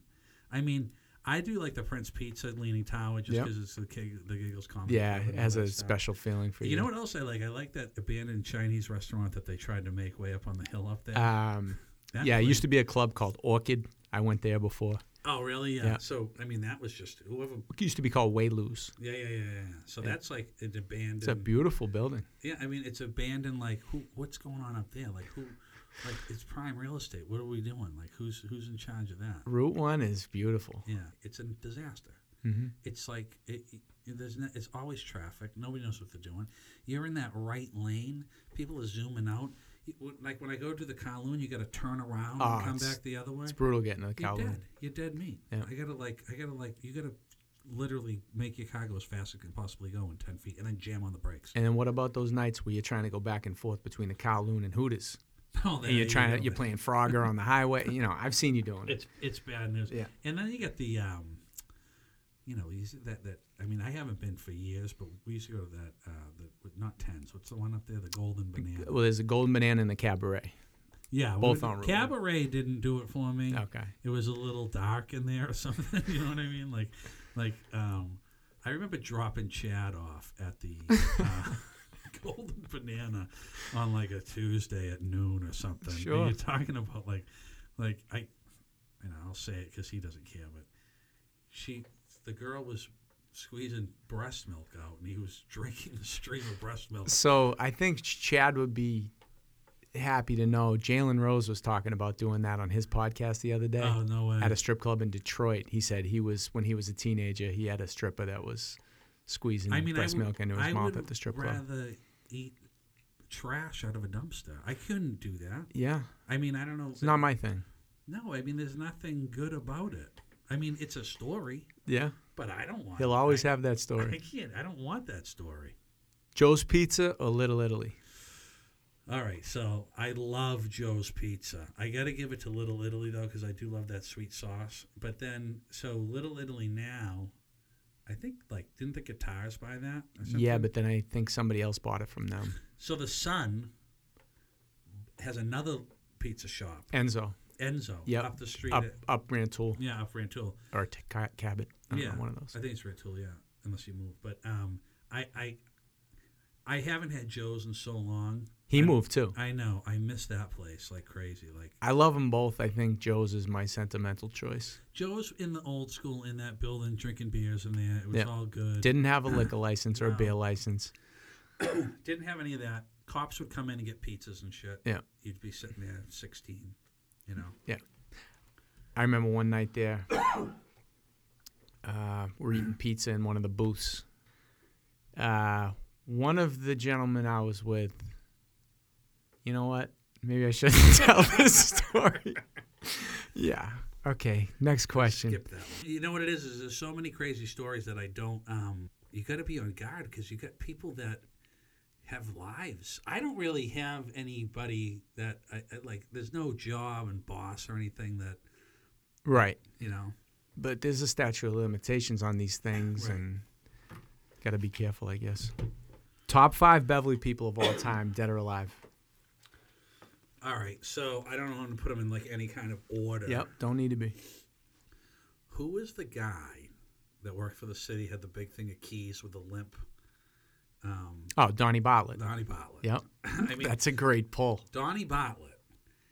Fire truck would like be like doing something or whatever. He he would like get out of the truck and start doing like like what, backing up. Getting in the way. yeah, and this truck truck's like, what's he doing back there? You know, he's pulling hoses. And from what I hear, that's how he ended up walking the way he does. He got hit by a, a city truck, He did. and they owed him money, so they gave him a job for life or Yeah, I think that was the story. But I remember him. I swear to God, I- it was with Tim Fisher. He was at the cemetery, like up by downtown, whatever that cemetery is. He was pouring gas into a lawnmower with a cigarette lit coming out of his mouth. And I'm like, this guy's out of his mind. Sorry, so he's one of them. Every time I saw him at a at a because he was always at baseball or football practice or some practice, and Yeah, he'd say, "I'm working overtime." yeah, yeah, yeah. yeah. Every He's time working. with the butt hanging. Yeah, smoking Viceroys by the carton. Um, so I got him. Well, you, you got to give it up for some of the bums too. I mean, I have some favorites. yeah. I mean, I know you had mentioned, uh, and one of my favorite quotes of all time. I don't know if you remember this quote. Is it from the the movie that me and Jeff made? Yeah. The, You the only live once, fuck them twice. Yeah. I mean, I say that to this day. Mikey the. Bum. Mikey the Bum. Now, I know you guys got in trouble for that or whatever. A little bit. But I think that was, it, it was all in good, it was all good. You know yeah, what I mean, I think we were so we were young at the time, so we were pretty immature. So we're interviewing him, and some of his answers, we're laughing our asses Yeah, off. yeah. I mean, we probably shouldn't because it was sad. He's talking about smoking crack. He's talking about being Right. homeless. You know, and we're laughing, but he said some unbelievable Right. stuff. And that Um, was for that sociology teacher who should be in jail too. I don't know what's going on with that guy. I mean, like, what, what was that? Like, go commit crime and tape it and bring it. You know who it was, right? Yeah, yeah. I Okay. did. I did it. I Oh, was in a couple of them. Okay. I was. Um, I don't even know we were doing nitrous thing, and and I don't even remember. But it was like, do this sociology thing, and it was like, all right, go get a bag of weed. It was crazy stuff. And he was completely fine with Yeah, it. we're all drinking, and those videos are out there. I mean, I get, I don't know where they are, but I'm on some crazy. So I got a call from Gopher the other night, and he said he has the video in his safe, of what? Oh, of that. the Mikey the Bum video. Oh, that's hilarious. Yeah. So the reason we got in trouble was that one of the girls in class it was his niece, Right, right, right. and she started crying and ran out the class. oh, during the class. Oh, yeah. Now keep in mind, and my mom got a call from her mom or her aunt. Somebody called my yeah. house screaming at my mom mm. saying that I exploited yeah. Mikey. Yeah. Now here's the here's the thing. I Mikey was sleeping behind the convenience store down the street from my house for years, and I was giving him food. My mom would drive me down the street to give him clothes or a blanket. Right. I mean, listen, I'm not, I don't want any awards or anything. I'm just saying, like, I wasn't exploiting the guy. I took care of the guy sometimes. Yeah, yeah, yeah. I he used to practice with our football team. You I remember? him. Yeah, I remember him. I gave him cleats. He was wearing my cleats. Yeah, yeah, You know. yeah, um, yeah. That was just a, an unfortunate situation. I mean, compared to some of the shit that was going on in those videos, that was not that bad. Right. You know what I mean? Um, but there was another guy with long, a long white beard that would, and they would just buy us booze all the time. Right. That was all, all it was, and it was amazing. It was. I remember one night we was with um, Ber, uh, Berkey, and we had to get. You know, it was always like twelve cases of natural ice or something like that. Um, One asshole would get like one craft beer or something. yeah, You'd have to get a 12 pack of Michael Shea's or something. yeah, something ridiculous. And then, uh, so we had to get like uh, whatever it was. It was like six cases of this and whatever. So we pay the guy, goes into the liquor store, and then Brendan's uncle pulls up behind Brendan in the liquor store. The DA. yeah, and he is like, "What are you doing here?" So here comes this guy out with six cases of beer, and Brendan just has to drive away. So and then he just wa- So you got to keep had- 'em. They went right to the crushes, I guess. I don't know where they went, but uh, so so I love those those guys. Um, There was one called one named Bingo and one named Bozo. One used to ride a bike around. Two homeless guys. oh really? Yeah, those were two of my you know, favorites. You know who I else I like with the with the um, legendary Berry? The two of them is um, Lonnie and Nathan. Oh, th- those mean, guys were unbelievable. I you grew up with them. I mean, are you Yeah. are you related to I'm related to them like through my my my biological father, who I don't know. You True. know what I mean? Like I, I, I just you know whatever that. I have a story about your biological Yeah, father. a lot of people do. I'm sure they do. A lot. And I have nothing against the guy, but it's like I don't want to do the whole because I have people say, "Oh, you should call your dad." You've never met him, I think I met him one time. When I but I mean, you guys. He, he lives in Beverly. I know. You I don't know. like run into each other. I don't know. I maybe I do. I You know what he looks like. I but I really don't. I kind of do. But I've been in the grocery store thinking like, is that my father? Do I have to That's like? crazy. It's very weird. Yeah. So it never like, and I have no problem with him. I, you know what I mean? I just don't know the guy, Hmm. and I don't know that I want to get into that kind of weird thing. Maybe someday I will. You know what I mean? And we've never. It's never really. You know, it's never really happened. So I'm Hmm. not. You know. And he's got his life and his thing and all that. And him and my mother, you know, obviously got divorced. They're not, you know, not that they're enemies, but they're not, you know, whatever. So I'm like team mom or whatever. So it's all good. And then my stepfather Dan's the greatest guy in the world too. So, you know, maybe someday down the road. But Lonnie and Nathan, you know, Get, give the background on Lonnie and Nathan. so Lonnie and Nathan are two. Um, uh, they're probably they got to be, they're probably got to be fifty or f- even older. When right? we They were kids, they were than I- probably 20, yeah, they're older. 25. So they, I don't. I think they. I don't know if they both have Down syndrome or one of them. Um, Lonnie's Lonnie got does, Down, yeah. Down syndrome. Nathan's got something. yeah.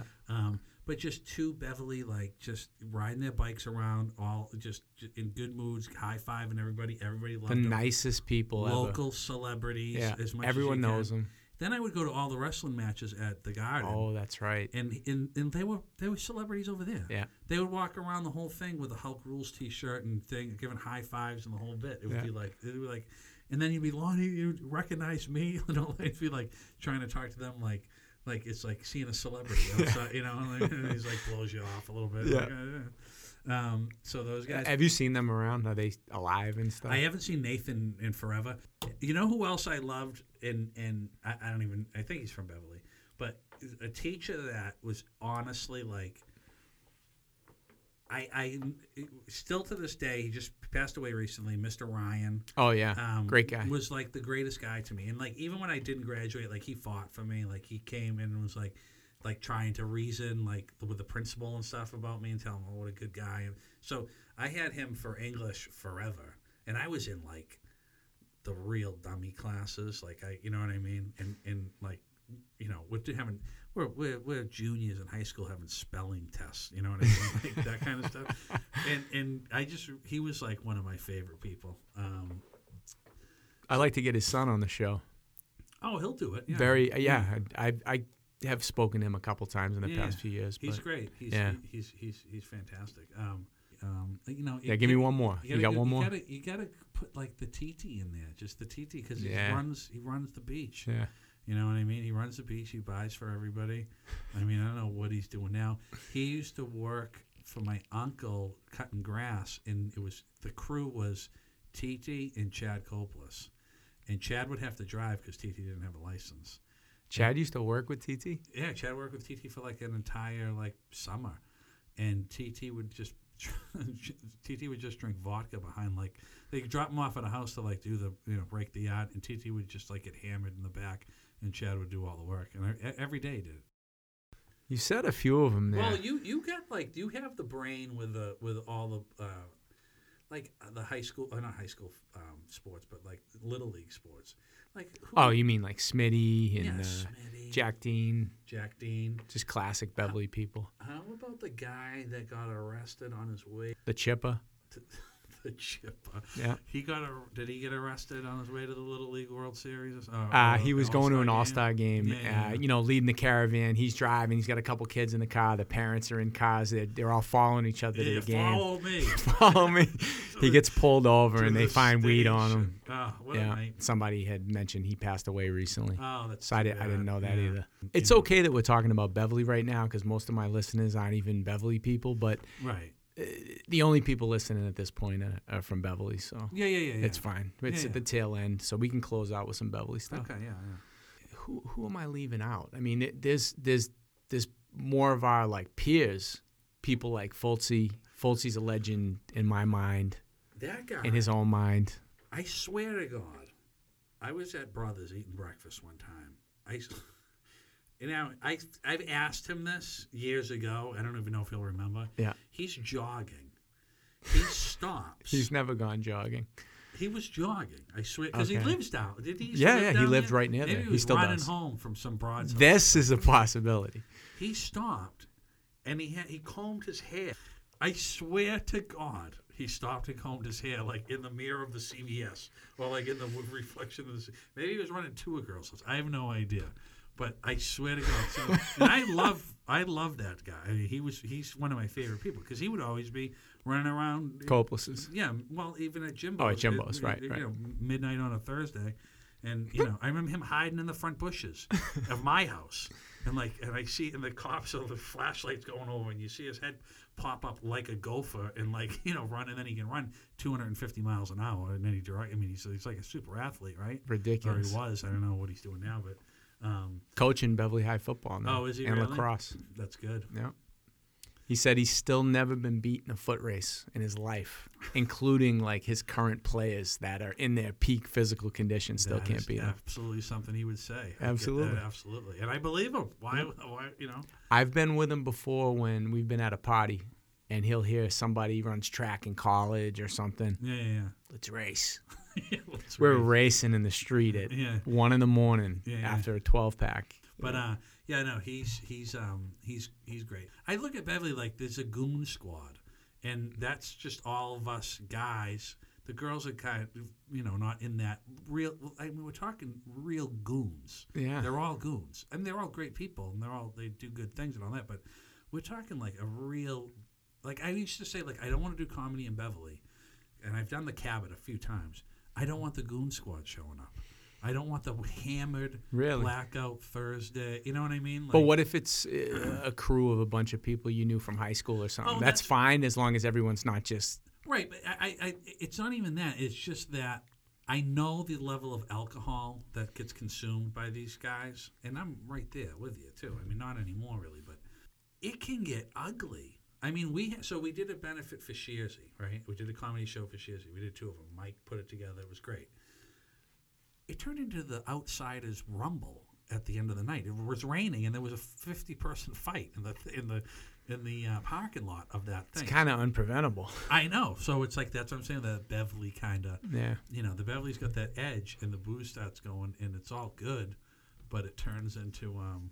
I got one more story for you. right, So you, you we mentioned we, we got Fultzy, we got Jimbo, yeah, myself, and uh, Henneberry, Pat. yeah. Um, so somebody had brought this up recently. There was a party, and I think you were there. That's why I'm bringing it up. Okay. It was in the middle of the woods somewhere. Not the woods. It was like someone's field behind their house. Okay. I want to say it might have been like over close to like the Beverly Danvers Airport area. All right. I'm not. It's not ringing a bell. but- Okay. And I get a call. We're at Jimbo's house having a little party at his house across from your house. Yeah.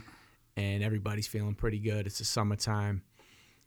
And they said, uh, this guy, Ed Pillacy, is Oh, yeah. over at the party. You know who that is? Yeah. Yeah. yeah. Okay. So when I was a kid, me and Pat Henneberry were on our bikes, Yeah. and we were probably 11, maybe 12 years old, and Ed was maybe 17, 18. He's in high school. Yeah. Yeah. Long story short, he ran us off the road in a car while we were walking with bikes and tried to run us over. Come on. Yeah. And him and uh, a couple of his friends got out the car and punched us in the head like 10 times. Wow. And the only reason was because, and one of the kids I was friends with, I knew from like, he was like an older kid I looked up to that, you know, he'd take me to shoot hoops or go fishing or, Yeah, you know, different things. You know the kid. and um, actually, it was Matt Kelleher. okay. It was Matt Kelleher Yeah. and Pillacy and another kid. I don't know. Actually, I think it was McPotland. Okay. Yeah. The yeah. three of them beat the crap out of me and Yeah, Henneberry. yeah. Well, actually, Matt didn't do anything. Matt was the one who was kind of like, "Hey, what's going Yeah, on?" he Like, seems like a not a, and and I'm surprised in a way because Pillacy was he was a peaceful guy. I think he's he's in a wheelchair now. You know. that. I heard that. Yeah, Yeah. yeah. yeah. Um, that's crazy. But we were we were probably 12 years old and they were 18. We Yeah. were scared to death. Oh, I mean, I they, bet. they chased us. They were driving like in the woods in a car, and we were running for our lives. So then they saw us later because we got away, and that's when they beat the crap out of us. So we were scared. Long story short, fast forward eight years, nine years, me and Henneberry get a call at Jimbo's house that Pillacy's at a party in the middle of a field. I remember the story. You remember now. Yeah, yeah, yeah. and we all showed up there. You said Goon Squad. Me, Henneberry, Fultz, and Jimbo, and our wife beaters. Peak physical condition at yeah, the yeah, time. Yeah. All just studs with a little too much testosterone. Yep. And I did I say wife beaters? I don't. I retired that term. Yeah, yeah, yeah. Uh, that that's no longer. Yeah, yeah, yeah. Yeah. Let's go with um, Uh, uh, Italian T-shirt. Yeah, yeah. Yeah. Italian tank top. Yeah. It's- So we show up there, and uh, Finney's running the show. yeah. Finney says, "What are you guys doing? We don't want any trouble because we had trouble written all over us." Okay, yeah. And we told him the story. We gave our side. We told him why we're there, what we're gonna do. Yeah. He said, "Sounds fair to me." Finney's a fair guy. He's known for that. He's a fair dude. Yep. And I was good friends with him. I haven't seen him forever, but he's he's a fair dude. He gave us the okay. So that this was like a beaver pond or something No. like that, maybe. No, it was. At, I want. I don't. kn- I still to this day don't know where we were. Right. But it, it was in the middle. It was behind someone's house. Okay. It wasn't like one of our normal. Yeah, yeah, yeah, yeah. And I mean, there's probably a hundred people there. Right, right. And uh, I I tapped Ed on the back and I said, "Remember me?" I do remember that. and I gave him a nice right hook, and his friends jumped in, and my friends jumped in, and we got a little payback. It was a bat. Was it a battle or was it just? It was. Nah, kinda, we were. It was a bloodbath. We, yeah. yeah, yeah, we we were in a peak physical Well, condition. that's the shit. That shit will come back to you. I mean, you can't do that kind of stuff. Yeah, that's not good. I mean, what? Like, how crazy is that? Are they gonna kill you? I don't know. I I mean, I think they were. I know they smoked a lot of weed back then. I, Yeah. I don't know if they were high and just having fun, but scared the hell out of a couple kids. I'll tell you like that. Fun, especially that young. Yeah. I mean, Jesus Christ, that sucks. They picked the wrong kids. I think. Yeah, that's that's like that's like that scene in uh, uh, that Bronx Tale where he locks the door on all the. That one and uh, Good Will Hunting, when Oh, he goes yeah, up yeah. to him and. Yeah, Remember me. Carmine? yeah, yeah, yeah, yeah, yeah. That's Yeah. great. Yeah, that's crazy shit, man. Yeah, we're almost done. Um, couple more questions. Do you believe in God? Yes. You have a relationship with Him? Uh, I do. I um, my mother's very religious, and um, you know, do I pray every day? I do pray when I, you know, when I'm asking for something, which is probably not the way to do it, but uh, yeah, I definitely do. It's funny you said that. The last guest I asked that, I asked him if he prays, and he said, "Yeah." And he said, "But I don't pray for things." Said, "I pray for like health and my family Yeah, and my yeah. friends and stuff like Yeah. that." But you admitted it. I pray too for for for. I never pray for myself like I want to get a new car. Okay, or I okay. want to do that. I I pray for peace of mind. Sure. With like I had a friend recently who was going through some terrible stuff, and I like it was the first time that I really prayed like like like I, you got to help this person. Yeah. Whatever you know what I mean. And uh and I don't know, man. I don't, I, I think it works. I, you know, I don't. You know, some It can't hurt. It doesn't hurt. It can't hurt. Uh, do you hate anybody? I think I hate. I have had hate with people when I was going through difficult times with them. You know, when I was in court for all those years, I had a hate. But it's a consuming thing. I hate this comedian. I don't really hate them. But Sure. when you have that real pure hate for somebody, it consumes you. It's no good for you. It's definitely not good, but You- we've all not everybody, but I, I mean, I I definitely have Yeah. had it and Yeah, yeah, still do. absolutely. Uh, and, and and I'm trying to like. I swear to God, I'm just trying to have good days. I don't need trouble. I don't want any bullshit. We're getting older. Let's freaking. I want to have fun, good times. You know, I don't want trouble. I don't. I'm not looking for problems. I don't want to. Somebody cuts me off in traffic. I'm not gonna. I have gone crazy a bunch, but I try to you know, limit myself. I got in a fight with a guy at the pack mail the other day. Not a fight, but there's a big line. There's like eight people in line. He comes up to Boom. the front of the line. I said, "What are you doing?" And he says, "Oh, I'm just going to ask her a question." We're all what- about to just ask what- her a question. That's what I said. I said, That's what I'm doing. I'm asking her a question. Get in the back of the line. And he says, "Take it easy, buddy." Right. And I said, "I am taking it easy." but I was going to lose my mind. I Who- love it. How dare I, you? I do the same thing. Yeah. Same thing. And nobody else said anything, and I let it go for like 15 seconds with this guy, and I couldn't do it because if I did do it, then I would, then I would stew for a week. about Yeah. it, so. Do you have any secrets? Is there anything in the world that nobody knows about you? No, I, I, I don't think so. I never like driving on the highway and hit somebody and then drove away or something like that. Like I don't have any of that stuff. I don't. I don't. I probably do, but I don't know. I don't think so. Okay. What's the last book you read? I just read a big Hulk comic, but uh, I collected comic books for my entire growing up, like you know, third grade to whatever. Bo- big giant boxes. I must have spent ten thousand dollars on these comic books. I brought them to the comic book place the other day just because I wanted to get rid of them. That I've been traveling with them for ten for twenty five years. The guy's like, "I'll give you thirty dollars." Ah, I'm like, I've spent like six grand, ten grand. Right. He's like, no, they're worth like ten cents a piece. so I'm like, and then I'm trying to wheel and deal. So I'm like, so can I get forty in store credit? like an idiot. And then I'm like, and then I'm looking around. He's like, I'm like, you got any? And he showed me this. This Hulk comic book was forty dollars. and that's what you traded And it that's for? That's what I traded in for. Oh my god. But I did read Slaughterhouse Five. I'm not a big reader, but I do like uh, that Slaughterhouse Five. I've read a few times. Yeah, I've read uh, like some John Irving stuff, but I'm not a big reader. I wish I was, um, and I I have I you know I read whatever that what's that movie with Matt Damon where he goes to the other planet and uh, Uh, it's a new one. I read that yeah. book. Somebody gave it to me. okay. Last question. What's your death row meal? What are you getting to eat? I swear to God, it's got to be Beverly food. I mean, I, I this I, I, I mean, you you travel and, and all that, but I swear to God, you can't get cheesesteak like you can at Super Sub. You really can't. I'll be honest, it's as good as any cheesesteak I've ever had. I've been to Philly for a Yeah, cheesesteak, all I that have stuff. Too, yeah. Uh, you can't. It's not. There's something about it. And then I'm. I know I haven't been to Nick's in a while. I know they went through some trouble or whatever, but that Nick's is also that roast beef. I don't understand it. I don't know why it's better than every other one. But every. I mean, they, what are they getting? Special meat from somewhere? Like, Right. what's the story? Right. How, how is it so much better than Crossroads in Newburyport? And why don't they do roast beef in any other parts of the country?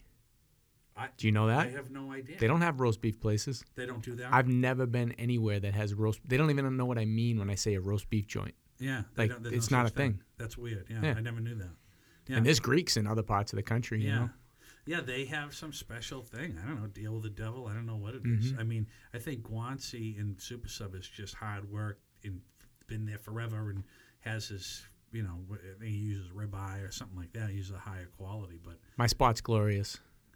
I used to work there too. love Glorious. Yeah. I would get the um, barbecue chicken sandwich on Yeah. the bulky. Yeah. and all the things. Th- that those places Yeah. are th- that's see that's like nobody really thinks of that place. Yeah. Best sandwiches. You, you go in there six bucks, you get the biggest sandwich you you, you As good as any sandwich you'll get at any deli in the country. anywhere. and it's unbelievable in there. Yeah. Um, but yes, something. So which one are you going with?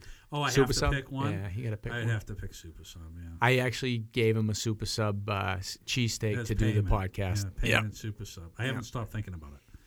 Oh, you haven't eaten it yet? No, I got a Oh, bit. Jesus, sitting No, in the other room. No, it's good. Hopefully Shuko doesn't eat it. It's in his hotel room at the King's Grant. No, the and the grant's gone. I know. it's terrible. The grant is gone. But uh, I, I spent I had some fun there. I, we we definitely uh, we did that right. And what are you having to drink with your cheesesteak? Well, you know what? I- Anchor Pub Draft. well, I did. I had plenty of Anchor Pub draft. Jane Uh, Porm. Um, I haven't. I think I've been there once or twice since Jane worked there. Okay. But uh, yeah, we used to love. I mean, that was that was the spot for a while. Yep. But um, I know I'm a Bud guy. I like Bud bottles, or Bud cans. Okay. Um, So a bud and a, and a But I wouldn't want that. I would rather have like a soda water or something with the cheesesteak because I'm just enjoying the cheesesteak. Okay. You know what I mean? You want the focus to be I on the want to cheesesteak. focus on the cheesesteak. Yeah. Okay. So that's basically it on that. And I do like my three things are the uh, Little Italy pizza or that other pizza Enzo's joint. Yep. Um, Super Sub and and Nick's. I mean, and and they got the Cafe Salerno too. Is really That's a good spot. yeah, that's a good spot too. Yep. I haven't been there recently, but yeah. Well, that'll do it. Well, it was a pleasure. I appreciate it. Uh, hopefully, uh, you learned a lot. Wow. Okay, that's it. Uh, thanks for sticking with us. I know that was a long one. I hope you got some laughs out of it. Brought back some uh, some old memories. Uh, pretty sure it's just a few Beverly idiots left listening to this thing at this point. But you should definitely get out and check him out. See him do stand up. He's hilarious. He's a good dude too. I'm really glad to see him doing well and doing something he loves. And uh, you know, went an unconventional route like myself. It's uh, it's cool to see. Not surprised though, considering you know type of guy he is. And I guess if I had to add a disclaimer to this, I would say 99% of what we just discussed is factual. The events and the names and the places discussed in this podcast were actually accurate. We did not change anything. So, to anybody who might have been offended, I apologize. It was all in good fun. So, if you were mentioned on this podcast, it's probably because we love you. Thanks for listening. We'll have a couple more Beverly guests on in the near future. Leave some comments about what you thought of the episode in the Apple Podcasts uh, comment section under my podcast. Thanks for subscribing, and uh, make sure you rate also.